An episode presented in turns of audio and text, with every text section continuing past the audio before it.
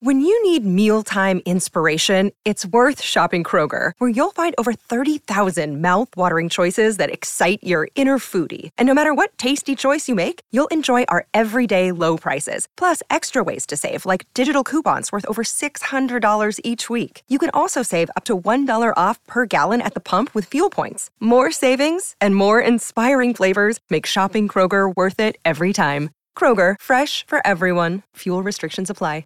You're listening to the Reinvention Project with Jim Rome podcast. Welcome to episode 24 of the Reinvention Project with Jim Rome. Hope you're all doing well and getting after it every single day. Or, as today's guest Ben Newman would say, attacking the process, which I love. Not just trust the process, but rather attacking the process. My man Ben is another example of why I set out on this journey of reinvention and developing and hosting this podcast. Because while I do have a background in sports broadcasting, and Ben does work with high profile pro and college teams and athletes, frankly, again, this is a conversation that I might not ordinarily have, at least not in the long form that we're going to have today. And again, this is absolute gold because Ben's got a point of view and an ability to communicate it that is very different from a lot of people in this space. Plus, he runs in some extremely exclusive circles and breathes some pretty rarefied air. He has a new book out that quickly soared to the top of the bestseller list called Uncommon Leadership. Here he sits with 11 of the most compelling leaders from all walks of life, leaders that he has worked alongside with and studied, and he shares their different approaches to leading themselves and others. This is a great book. This is a tremendous interview, and Ben Newman is one powerful dude, and he's coming at you right now on episode 24 of the Reinvention Project with Jim Rome. Ben, first off, you and I have a number of mutual friends, good friends, but you and I have never spoken before. So, first off, it is great to meet you, Ben. Thank you so much for making time to do the Reinvention podcast with us. How is everything? How are you doing? Jim, I, I, am doing great. My energy is high, just like yours, and super excited to have this opportunity to spend time with you, especially with all all the mutual friends and as long as I've been listening to you. All right. Well, I appreciate that so much, Ben. And your energy is exactly where it always is, too. So I appreciate that. Now, you've written a tremendous book called Uncommon Leadership 11 Ways the Greatest Leaders Lead. I just want to say this off the very top, Ben. Some people, and I've done this a long time, some people hear, oh, great, a guy with a book, and they might tune out. Do not do that. There is some really, really valuable information, and I'm really eager to talk about this book. So nobody do this.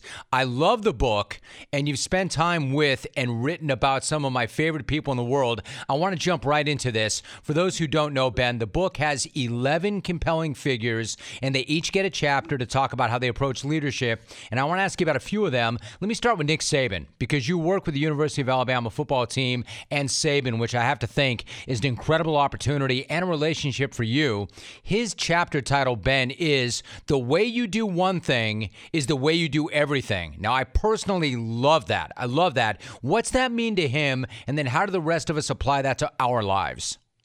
Well, for me, you know, you really nailed it. It's been a blessing for me to be a mental conditioning coach for the football program for the last four years. I'm there every month. I'll be back in Tuscaloosa uh, coming up here uh, after the weekend. And it's an incredible place.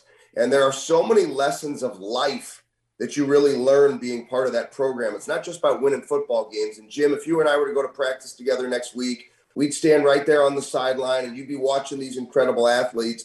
But those are words you would hear Coach Saban say. The way you do one thing is the way you do everything. Helping these young men understand that if you go off sides in practice, that's going to cost us 15 yards in the game. You've got to lock in. You have to have intentional focus. And so there's so many things that he does with the words that he uses to lock in and motivate his players to have a very high expectation of what it means to perform. You know, it's something else, Ben. Just uh, kind of a side note about Nick Saban. Like I, again, this is the reinvention project. So now I'm older than you, not as old as him, but I am absolutely fascinated by Saban. Saban is pushing 70, and he's got this unbelievable energy. And we'll get to something you call the burn a little bit later on. But when you're that guy and you've accomplished what he's accomplished, you don't really have to go as hard as he does and lock in the way he still does. At this age. You're around him. What do you make of that? And what's still driving him to pursue that kind of perfection the way he does, even at age 70, with that energy and passion? Well, I'll take you back to four years ago. I'm sitting in his office. So that's probably about five years ago. Sitting in his office, interviewing for an opportunity to, to to be with the program, right? To step into the building, you know, again and again and again. And you learn in spending time with Coach Saban that winning is a byproduct of fighting to be your best every single day. And that's what he's trying to instill in these young men. So no matter how many championships there's an expectation that we all can continue to get better. And that's what you find with Coach Saban. And that's why, once again, if we were at practice together next week, Jim, he sprints in between drills. He's almost 70 years old. When that whistle blows in between periods, he's sprinting in between drills. So, do you think there's any player or coach that's walking? And so you, you say to yourself, why would he do this? but it's because he feels like he's never finished. And it's very inspiring. It's very contagious. And I think that's why he recruits the way that he does. I think it's how he's built his expectations and it's why his players play so hard for him. And I think that's the way he's built. And I'm amazed that, as I say, this guy's pushing 70. You would never know it the way he carries himself, the way he attacks it. And, you know, Ben, I don't want to make this all about him, and I don't even want to make it all about sports, but you just touched on something else. Like when you think about Saban, you think about the process. So help the listener with this. Why is it so important to always focus on the process and almost never on the actual results? How does that work? Well, I think it's it's not never focusing on the results. I think what you have to do is you have to cast that vision, put it down on paper, put it in your mind's eye. You have to understand where you're going. But if we only focus on results after you set out to do what you believe you can do, it creates stress, it creates pressure. You don't need that pressure. Pull that goal down, put it right in front of your face, and identify the daily disciplines when repeated over and over and over. And you start winning day after day after day. You stack day after day. That's how winning is done. And your results become a byproduct of a commitment on a daily basis to be your best. I love and Coach Saban, Coach Saban epitomizes that because that's what he believes. I don't care what you did yesterday. I don't care what you think you're going to do tomorrow. Let's show up and be our best today. And if we keep doing that day after day, we're going to win a lot of football games. Today, many small business owners are busier than ever before. Time spent searching for and interviewing candidates can take away from managing and growing your business. This is why LinkedIn Jobs has made it easier to get candidates worth interviewing faster, and it is free. I love LinkedIn Jobs. I always use the product. When I need to add to staff, I go right to LinkedIn Jobs. And you can create a free job post in minutes on LinkedIn Jobs to reach your network and beyond to the world's largest professional network of over 770 million people. Focus on the candidates with the skills and the experience you need. Use screening questions to get your role in front of only the most qualified people. Then use the simple tools on LinkedIn Jobs to quickly filter and prioritize who you'd like to interview and hire. Again, I've done it. I will do it again. I love the process. LinkedIn Jobs helps you find the candidates worth interviewing faster. Did you know every week that nearly 40 million job seekers go to LinkedIn? Post your job for free at linkedin.com slash Rome. That's linkedin.com slash Rome to post your job for free. Terms and conditions do apply. You know, you want to talk about stacking days. I, I hate to stack cliches, but some of them, there's a reason why they're cliches. I mean, be where your feet are, be where your feet are, lock in on what's in front of you. Now, another thing, Ben, when you started your business, you were you had a financial advisory firm and then you sold that and you got into this business of coaching and mentoring and being a guru, but you were not in with athletes initially. The first athlete that you came into business with or contact with is one of my favorite guys. He's an NFLer, Will Compton. He's got a chapter in the book and he also has another one of my favorite, favorite topics. His chapter is entitled Winning as an Underdog by Using Standard over feelings. I absolutely love that notion. You can even state that, I guess, in a way, Ben, right? As like mind over feelings, standard over feelings, although standard's a really strong word. Explain what Compton means by that and how he has used that to dominate both on and off the field. Yeah, so Will was the very first player that I mentored in the NFL. And fast forward to today, he's like an uncle to my kids. He's become like a brother to me. And you, you know how special of a of a young man that he is. And you talk about somebody who has had the chips stacked against him and he keeps showing up and working hard. That's the standard. You know, he identified a long time ago. I don't care what the media says about me. You can tell me I'm slow. You can tell, you can say whatever you want to say about me, but I will not allow my feelings to dictate how I show up. And Will has created a standard of understanding. This is how I prepare my body. This is how I prepare my mind. This is how I lead. He understands what it means to be his best every day. That's his standard. And he allows his standard to define him rather than the, feelings to dictate how he shows up. I remember the first training camp, right? I actually, I'll take you back to the Panera Bread in St. Louis. It's actually St. Louis Bread Company. That's where Panera started. I had gotten referred to him. He's an undrafted free agent out of Nebraska. We get together. He's from Bonne Terre. I'm from St. Louis. We meet 45 minutes in between, sitting across from each other in a booth. And he and I just hit it off. And I looked at him, Jim, and I said, So tell me what's on your mind. And he says, You know, if things don't work out with the Redskins, there's 31 other teams. Jim, I knew I had him the moment he said that. There was just a little shift that needed to take place in his belief. How could this young man, who's the number 12 all time tackler in Nebraska, right? He's got this invitation to go to the Redskins. He was a captain with Lavonte David. How does this kid not believe more? And I said, What if you forgot about those 31 other teams? And you, every day, you told yourself, I'm a linebacker with the Washington Redskins. Jim, I thought he was going to jump across this booth and tackle me. And there was a fire in his eyes, there was a burn in his eyes. And you'll love this story. The next day, I'm pulling into a restaurant for a lunch meeting. I get a text message from Comp, and the text message says, Do you drink coffee? Thinking, what the hell is it? Do I drink coffee? And I respond to him, Yes. He says, Great post workout drink, whey protein, honey, and coffee. I'm thinking, why in the world is he sending me this? I responded back, Sounds great. I'll try it. His response to me, that is what a linebacker with the Washington Redskins drinks. hmm Awesome.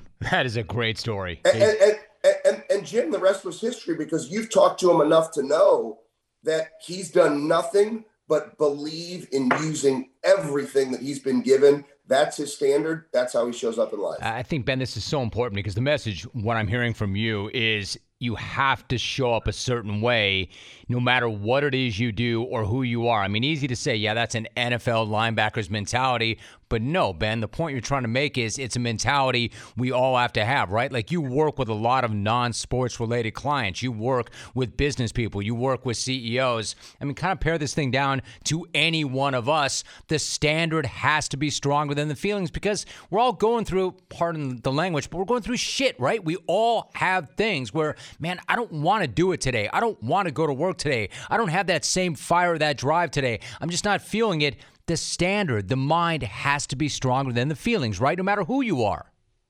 Yeah, I mean, the first time I was ever hired to speak, and, and you alluded to this earlier, first time I got hired to speak was 2006, Jim. I've been doing this a long time, and that was to a business.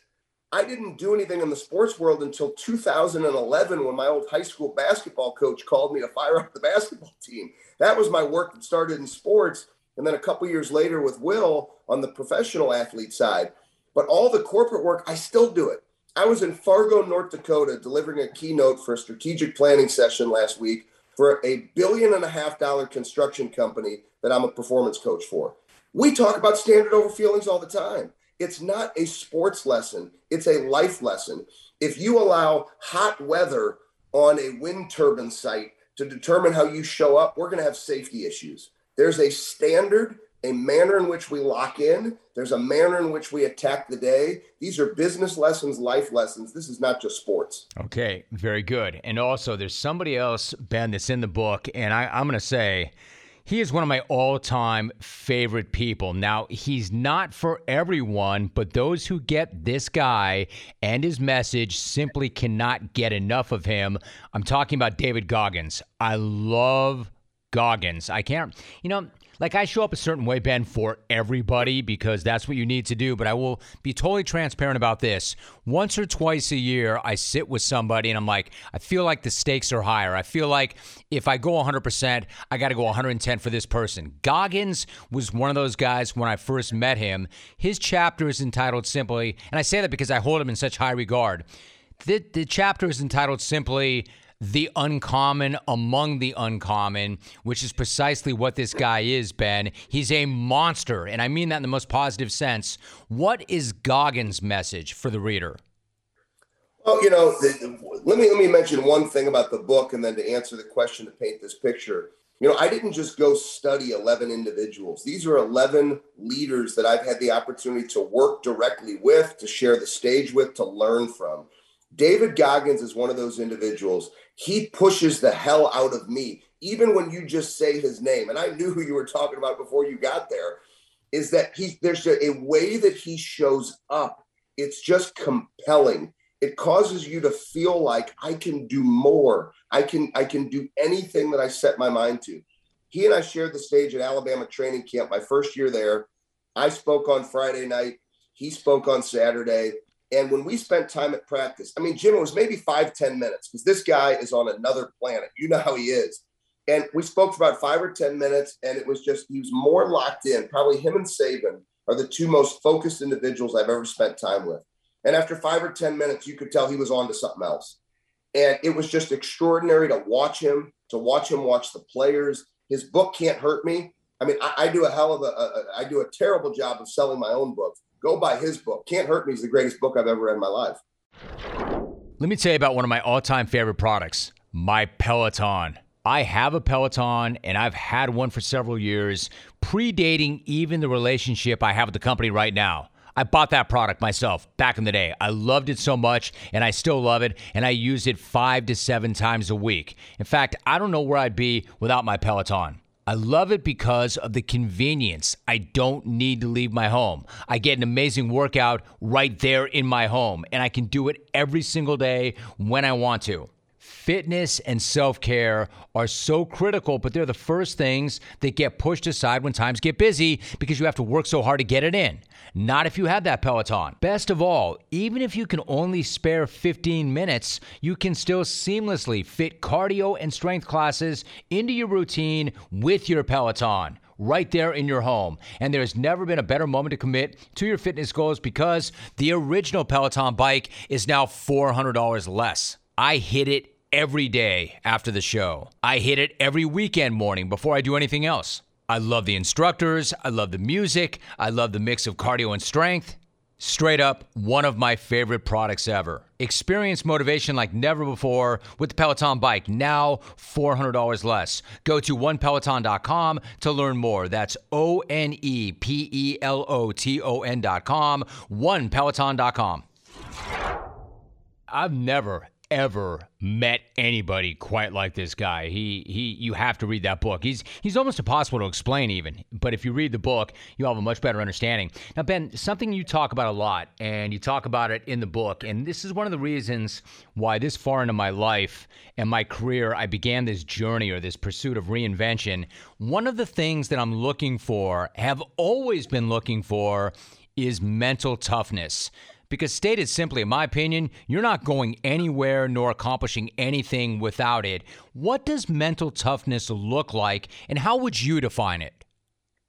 So, my definition of mental toughness is your ability to get back up one more time than you've been knocked down. That, that to me is mental toughness.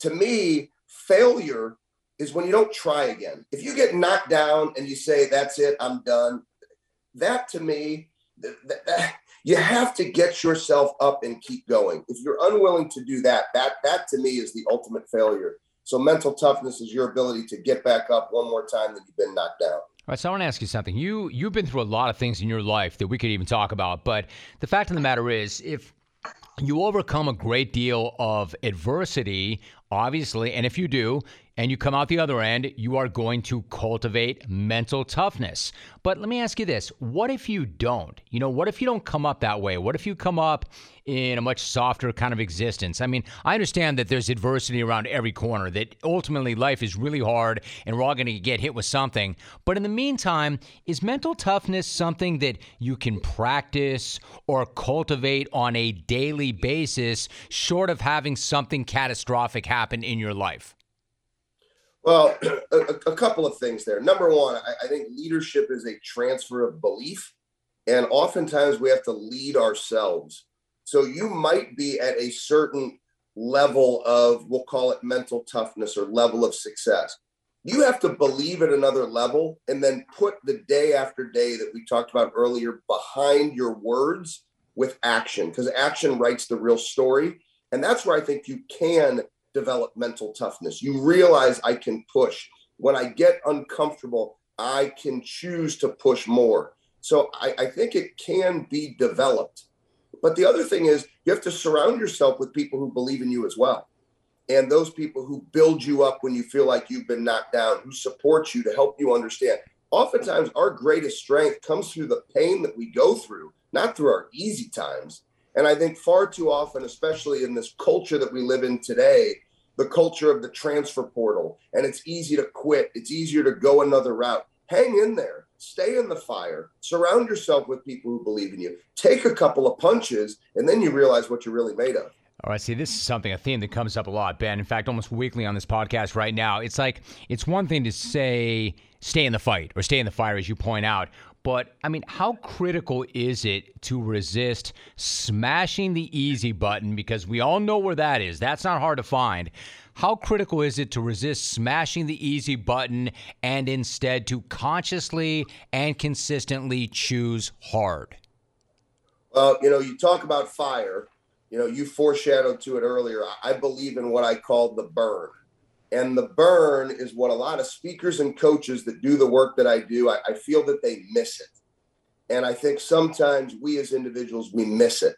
You know, there's a lot of talk of why and purpose, which is so significant. But the burn is actually what ignites your why and your purpose that causes you to take the necessary action to be your best one day at a time. My mother passed away. I'm going to be emotional. I'm an emotional dude. I cry when I watch Extreme Home Makeovers. And when I come real, I'm like you, Jim. You're gonna if you're coming, we're gonna you're gonna get me. And I lost my mother 11 days before my eighth birthday. Parents divorced when I was six months old. 24 hour nursing care in the house when I'm a seven year old boy. Mom coming to the dinner table to ask me, honey, how was your day at school? So there's no fire that I'm not willing to step into. And I encourage people to shift back to the perspective of the real tough stuff that you've been through in your life. You see, what I saw with my two eyes before I turned eight that's put a burn inside of me. When I wake up on my alarm clock, it's on my phone intentionally. My alarm clock, you can actually title your alarm clock. A lot of people don't know that. So the first thing I see when I wake up, Jan Fishman Newman legacy. My ass is not going back to bed. I'm not hitting the snooze button. I have lit, I've connected to that fire that's inside of me. And all I do is get after it one day at a time because my mother passed at 38. I'm 42 and I'm going to embrace every single extra gift that I've been given, which is every single day past 38. And that's how I live. And, you know, some people may think I have a couple screws loose.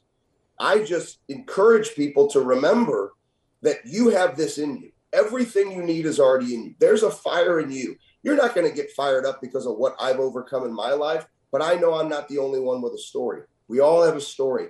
Connect to it, connect to that burn, you'll start showing up differently in your life. I love that. I'm so glad you laid that out like that. So that is the burn, and you explained what your burn is, and you made the point that everybody's got it. I was going to ask you, does everybody have it? But you answered that, yes, they do. Let me ask you this. What if they don't know what it is, or what if they don't know where it is, or how to identify it? What do you do then?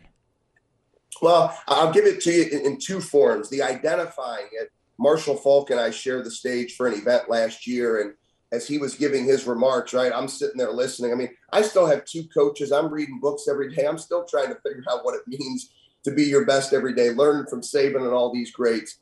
And Marshall Faulk, I'm sitting there, I'm taking notes, I'm engaged, I'm listening. And he started explaining he woke up in a house with 11 kids. White bread and sugar was a great meal for him. And he said it caused him to have it in his belly. And he said, even to this day, I can't explain what it is, but it caused me to say, I'm never going back there. That's his burn. For other individuals, that it's not adversity or challenge based. If somebody's only thinking of money and material things, I prefer to encourage people to go deeper. But sometimes, Jim, if they haven't been through the challenge, they haven't been through the adversity, it's a place to start. I was working with an advisor once down in Florida. His burn ended up being they were building a home. And every day when he woke up, he said, I want to build a home that makes my wife happy. It has everything that my wife and my kids want in it. And he said, I showed up differently when I thought about giving everything I had to be able to provide this home. That was his burn. Hmm. And so it can be something similar to that. Now, the interesting thing about that, you have to be careful because a year later, I was back in Orlando doing follow up coaching work. And he says, Man, I just, I'm not connecting to the burn anymore. I said, Yeah, because on Facebook, I saw the pictures of your beautiful home. I said, You need to reconstruct what your burn is. What are you focused on now? And so that's the seduction of success, Jim, is once people achieve success, sometimes they take their foot off the gas if your burn is something that's short term like that, when you achieve it from stacking those days, you got to reset it and keep attacking. I think that's kind of what I'm getting at here. When I talk about a reinvention, how do I reinvent myself in part? And now you're we're like 20 plus episodes in, Ben. I think you helped me answer this with what you just said. You have to reconnect to the burn. I understand that notion of burn, that whole thing you were talking about with Faulk. Like on my way up, I had that same fire in my gut for whatever reason, real perceived, imagined, or whatever. We know what that is, man. We know that thing that gets us up in the morning like we're going to get ours. And I mean that ethically and I mean that morally, but we're going to do the work. We have that burn. And I think that's really, really important what you just said. And that's resonating with me to reconnect with that burn. You know, I want to go back to your alarm clock in one minute, but you said something and I've heard you say this, Ben, but and maybe you don't want to go there, but I've heard you mention that a couple of times that you still, to this day, even as a mentor and a guru and a performance coach, you have two coaches and you still make it a point to read every single day. But I've never heard you say who those coaches are. Do you? Who are your two coaches?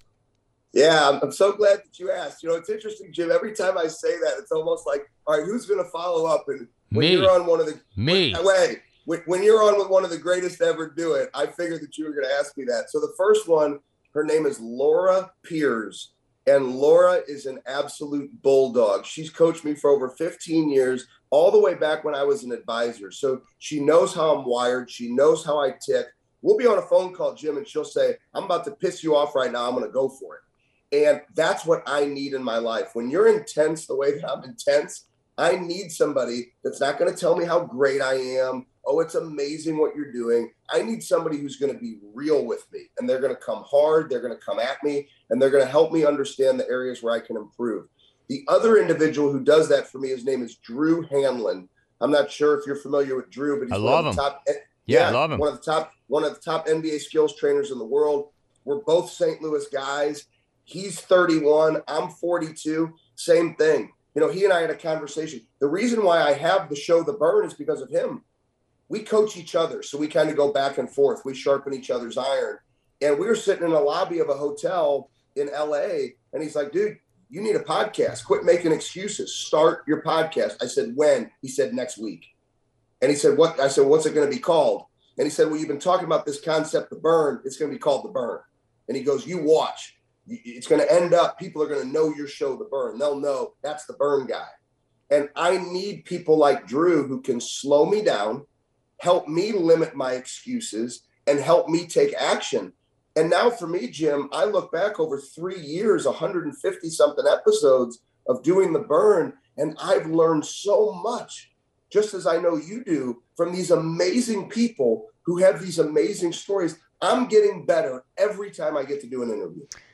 That's amazing. I love that. I agree, Ben. Part of the reason I do this is because these are conversations that I ordinarily would not have, and I make a living having conversations. I have had thousands of conversations, but the 20 or so that I've done for this podcast alone over the last four or five months have been among my favorites. I absolutely love. I'm so glad that I asked you that question and that you answered it, and that Drew Hanlen's one of the two because I do know him. I haven't spoke. I have spoken to him. One of the things that he says, Ben, that I love, love, love.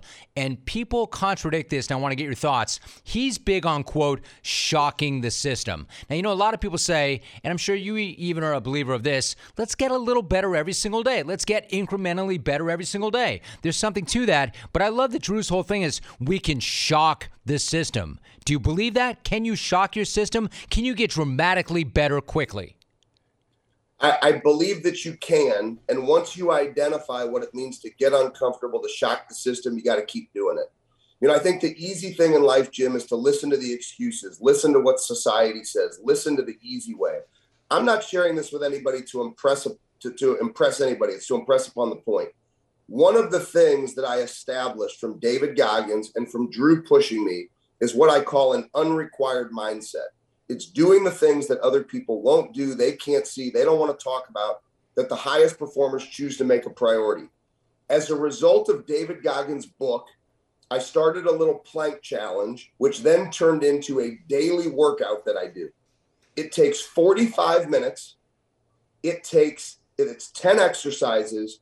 Today was the 811th straight day that I've done this unrequired workout. Wow. And it, it shocks my system every day. I do, it's almost 10 minutes of planking every day, unbroken, so straight. And the planks on the 811th today were just as hard as freaking day one. And Jim, it, it helps me understand if I can shock my body, if I can shock my mind, the rest of my day is going to be easy. If I can clear out this 45 minute workout, nothing's going to come at me that I can't handle. All right, so th- that kind of answers my next question, and I'm trying to be respectful of your time, Ben, because it's fascinating to me. There's so many amazing things in this. Like a lot of people in this space, you look like you know your way around a weight room. So I want to ask you something. Other than the, uh, and you touched on this, but other than the obvious health benefits associated with it, why is working out such an important part of your life? And why should everybody listening be regimented in working out in whatever the program is, as long as it stretches and works for them? Why is it so critical other than the obvious health benefits? Uh, I, I, appreciate you asking that question. And we could choose workouts, we could choose reading, we could choose. Because I think it's important to be the example. You know, ev- everybody listening, there's somebody that you're making a sacrifice for right now. There's somebody that you're an example for. When I walk in to speak to the Alabama football team, when I go to practice, when I'm in the weight room, when I'm in a one on one conversation with these players, I mean, I have relationships with every player on the team. These players, if I walk in and I'm not doing my part, they're not going to listen. And so for me, I think it's important if we're going to have a conversation about discipline, I better be disciplined in my life.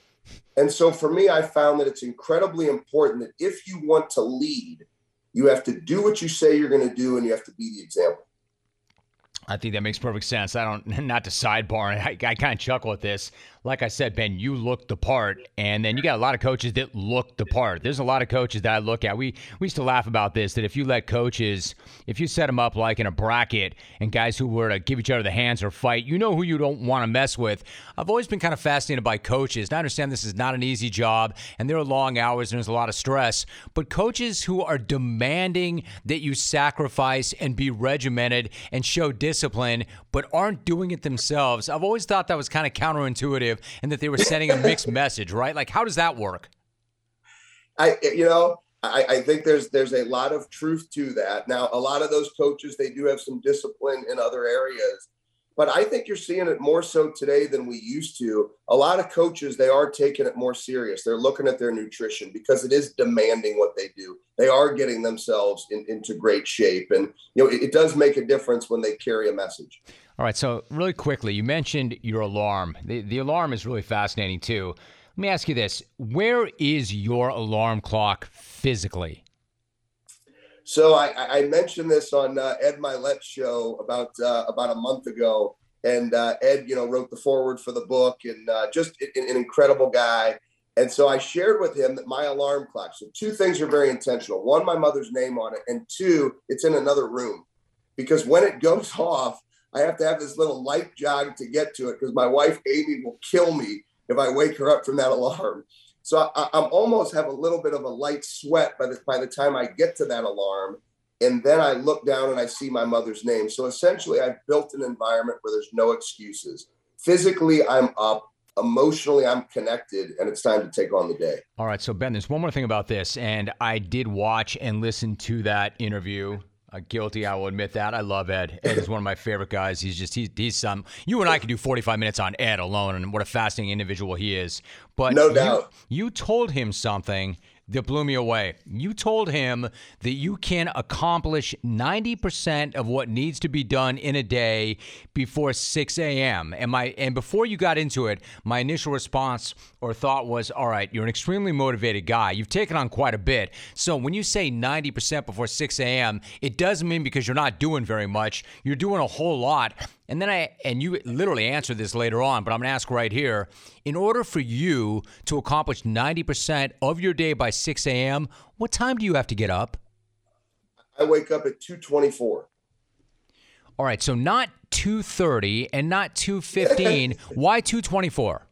Well, you you will remember this guy. A lot of people I say this, they don't remember him. Anthony Peeler, the old Missouri Tiger You and bet. Minnesota Timberwolf, favorite basketball player of all time. So my number was always 44. So everything has to have a four. So at one point in time, it was 244. That wasn't early enough. So I always have to have a four. It's 224. I want to share something though, because I, I think for everybody listening, you have to take in context where you are and how you want to change your habits for you to be better. I wouldn't recommend to anybody listening start waking up at 224 tomorrow.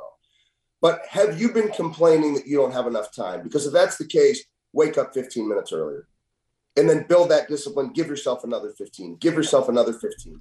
Because what I've realized over time is I'm just taking my time back. I used to be the guy who woke up at 6:30 and hit the snooze button. And I realized there were things that were important to me to get my day going.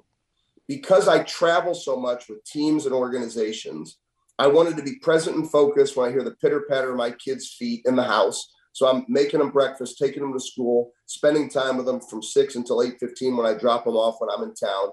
In order for me to be present and focused, I have to get up at 224. That's just me, Jim. And it's a sacrifice that I've made.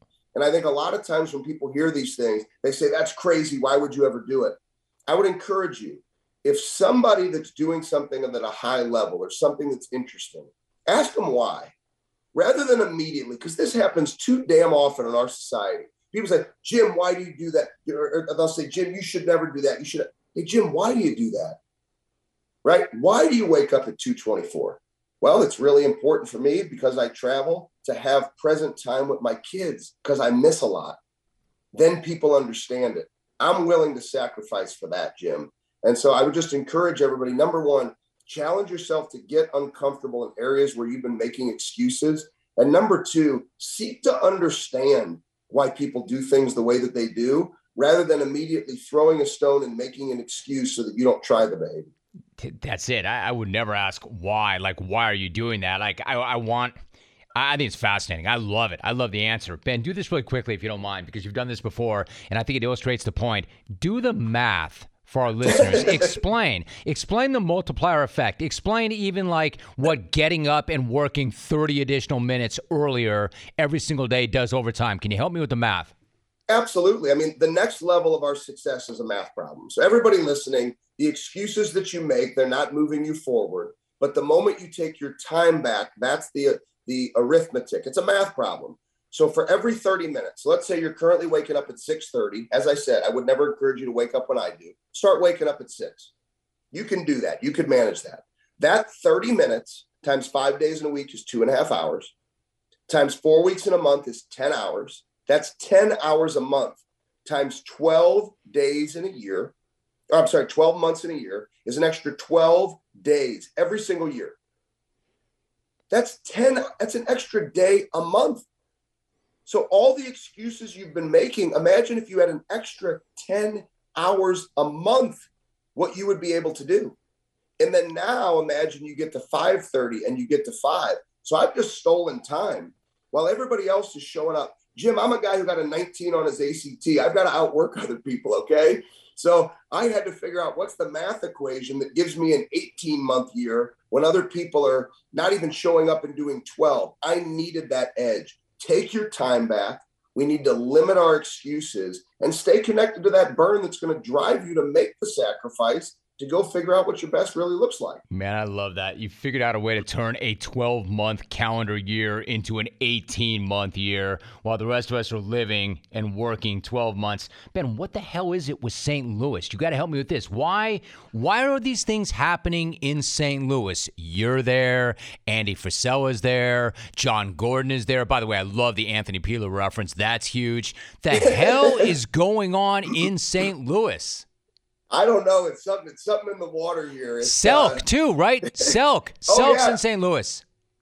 Selk is one of my former coaches as well, and now he's a you know dear dear friend of mine. He did a testimonial for the book. I mean, he's one of the guys who the challenges that I've had in my life and my career, he was there to push me and challenge me, reset me, refocus me. He's unbelievable and it's all in St. Louis. All right, so really quickly before you go, something else you talk about. I think is important that we bring up. You write and you talk about something called the Prize Fighter Day. Exactly what is that? So the Prize Fighter Day, you know, I believe a lot of speakers and coaches, once again, they say balance does not exist. Just work really, really hard and then take time off. And I believe that's a cop out because of a lack of discipline. A prize fighter day is choosing the daily disciplines that are personal, professional, and of service, not results, the disciplines that cause you to know you've given your best personally. I ate right. I worked out for 30 minutes. I worked out for an hour, present and focused with my family. So there's there's examples for each one, right? Everybody's going to know what their day looks like. That's your standard, your prize fighter day. And when you stack those days, the byproduct is winning. For those of you that pick up a copy of the book, or if you want to check it out on Amazon to see if it's for you, you'll see a testimonial from a a dear friend of mine, Mac Jones. Mac Jones is now the starting quarterback for the New England Patriots. He and I have worked together for four years. Even to this day, he and I are still talking about his prize fighter days because he recognizes, even though he's changed uniforms, he and I are still talking about the fact that if he wins Monday and Tuesday and Wednesday and Thursday, one prize fighter day at a time, Sundays are going to slow down for him. He's going to read the field, he's going to rip it, and he's going to keep stacking days. Hey Ben, really quickly, like these are inherently motivated, ambitious people that are hungry for this knowledge and this information. But you said something else that I want to ask you about. Like, we're at a time right now. I mean, like, you have to be in the arena to have any shot, the arena of life. But I've also heard you make this point that people are sitting on the sideline watching life go by right now at an all time high. Why is that happening right now at such an alarming rate? What's going on? What do you make of that? I think it's fear, it's doubt, and uncertainty. If I step onto the field, this may happen, that may happen. We're trying to draw conclusions. The greatest athletes, they step into the game. Look at Tom Brady, right? Because of his preparation, because of his belief, I'm going to get into the game. First game of the year. You knew it, Jim. I knew it. I was actually there. But you know, when they pan to his face and you can see it, this game's over. And Jim, you and I both know the Cowboys knew the damn game was over too. You gave them over a minute to go. He knows because of the repetitions of getting in the game that the circumstance doesn't hold him back. He's learned to limit his fears, limit his doubts, limit the uncertainties, and attack. If he doesn't get the result that he wants, he'll deal with it then. But he's willing to step into the fight. And I think for all of us, we all have fears, we all have doubts, we all have uncertainties. Silence them, step into the game, stay focused on what you can control, and you might surprise yourself what you accomplish. Well, because I follow you on social, I know this, Ben. Hashtag attack the process, attack the process. I want to reiterate the book is a tremendous book. It is a great, great read. I'm encouraging all of our listeners to go out and get it. Uncommon Leadership. Also, Ben, listen, you're doing so many other things other than just writing books like that. If somebody listening right now wants more information on some of the work you and your company are doing, some of the services you're offering right now, where do they go to get it? And is there anything else you want to mention? So bennewmancoaching.com is probably where you could learn a little bit more about the work in sports and in business. And one thing I'd love to mention, uh, you know, this this this book I might be the author on, on the cover of the book, but there was something I was given the opportunity to do. My dear friend Charlie Rocket, Charlie Jabaley, he has what's known as the Dream Foundation, drives this bus around, makes people's dreams come true. Actually, over the next 90 days, he's going to give away $22,000 a day. He's going to end up giving away a million bucks. It's just amazing what he does. I called him and I said, I want to do something big to honor my mom. I said, if I give you all the proceeds from this new book, not the profits, the proceeds, that means if you go on Amazon and buy it for 22.50, I'm donating 22.50. I said, can we start a facet of the charity in honor of my mom for teachers because my mother was a teacher? And he said, you better believe it. And we've already made the first donation. I've already sent $60,000 his way. We'll be well over a $100,000 over the next couple of months. But the first $5,000, check this out, Jim, because I'm the author on the book, but we're all in this fight together. That's what I found out by donating all this money is that we've all come together to rally. Yes, you get a book out of it, but here's the impact we've been having. The first teacher, her name was Audra. You know, teachers in this country, they're worried about school supplies rather than taking care of themselves. Battling cancer for the third time in her life. Hmm. When Charlie first reached out to her, she was worried about school supplies for her classroom rather than her $400 a month in medical bills. And he immediately told her that we were sending her $5,000 to cover her medical bills. And so that's what this book is actually doing. It's way bigger than a book, it's way bigger than these lessons. And I feel like I'm in the fight with so many people around the country. It's been pretty special. Man, good for you. That's amazing. That's amazing. Ben, last thought, because you mentioned your mom again. Like your mom is your burn, your mom you wake up to every single morning. I'm amazed that you lost your mom at such an early age. I, I need for you to leave us with this. What was your mom like? What did you learn from your mom? Well, you know, my mom used to talk with her hands. She had this great energy. She had this amazing smile. And now it always makes me smile. I'm smiling now thinking about it. I talk with my hands. There was just, there was a way about my mother. She entered a room and you knew she was there. I've met some of her former students well after she passed that I've written about in other books. And they talked the same way about my mom. She had this energy and passion and love for life. And my mother taught me the greatest life lesson that I can share with everybody. And that lesson is it's not how long you live, it's how you choose to live your life. It's perfect. Ben Newman, my guest. Ben, and lived up to all the hype, man. It's so great to finally meet you.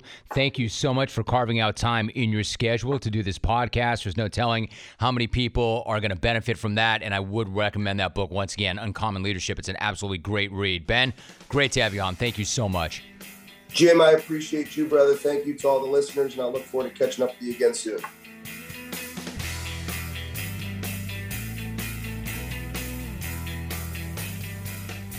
So much to like about Ben Newman in that conversation.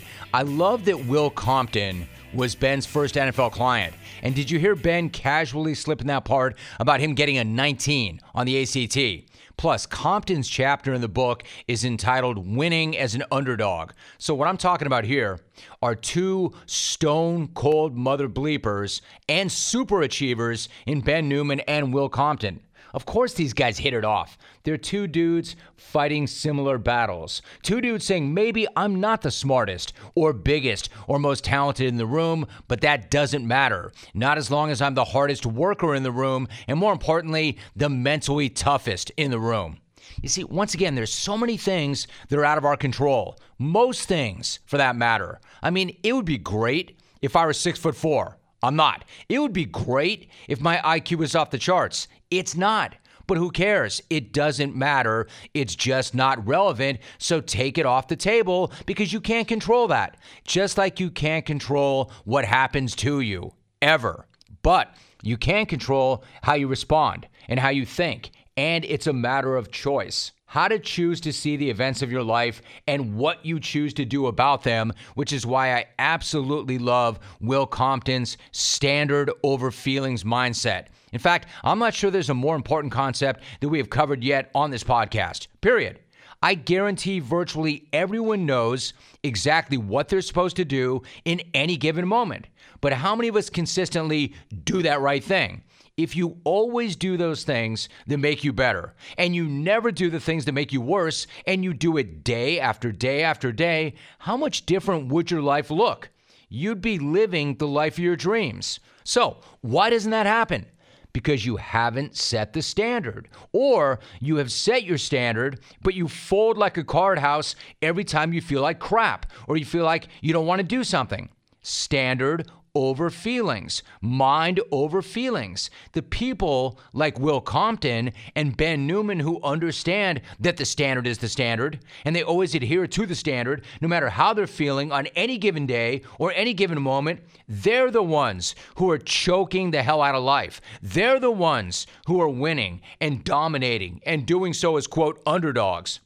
I mean, it really is one of my favorite lines ever the standard over feelings. In other words, train your mind to be stronger than your feelings, train your mind to be stronger than your emotions. Think about it.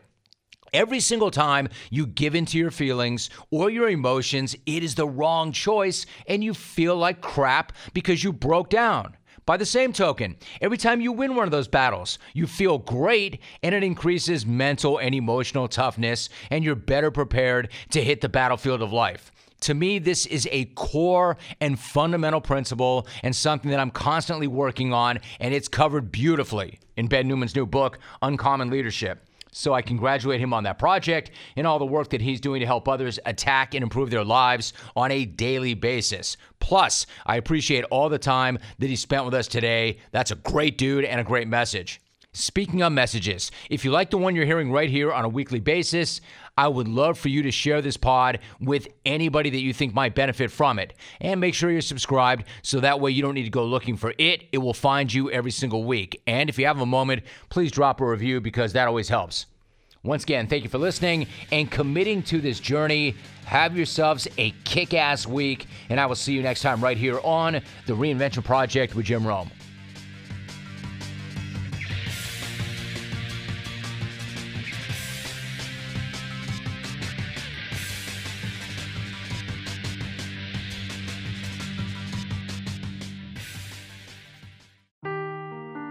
Seeking the truth never gets old. Introducing June's Journey, the free to play mobile game that will immerse you in a thrilling murder mystery. Join June Parker as she uncovers hidden objects and clues to solve her sister's death in a beautifully illustrated world set in the roaring 20s. With new chapters added every week, the excitement never ends. Download June's Journey now on your Android or iOS device or play on PC through Facebook Games.